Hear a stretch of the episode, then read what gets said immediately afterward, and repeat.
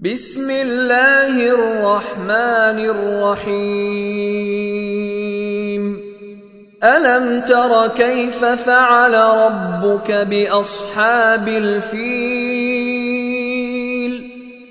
ألم يجعل كيدهم في تضليل؟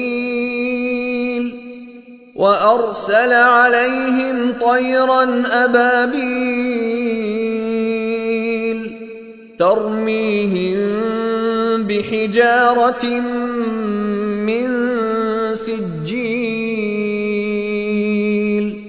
فجعلهم كعصف مأكول.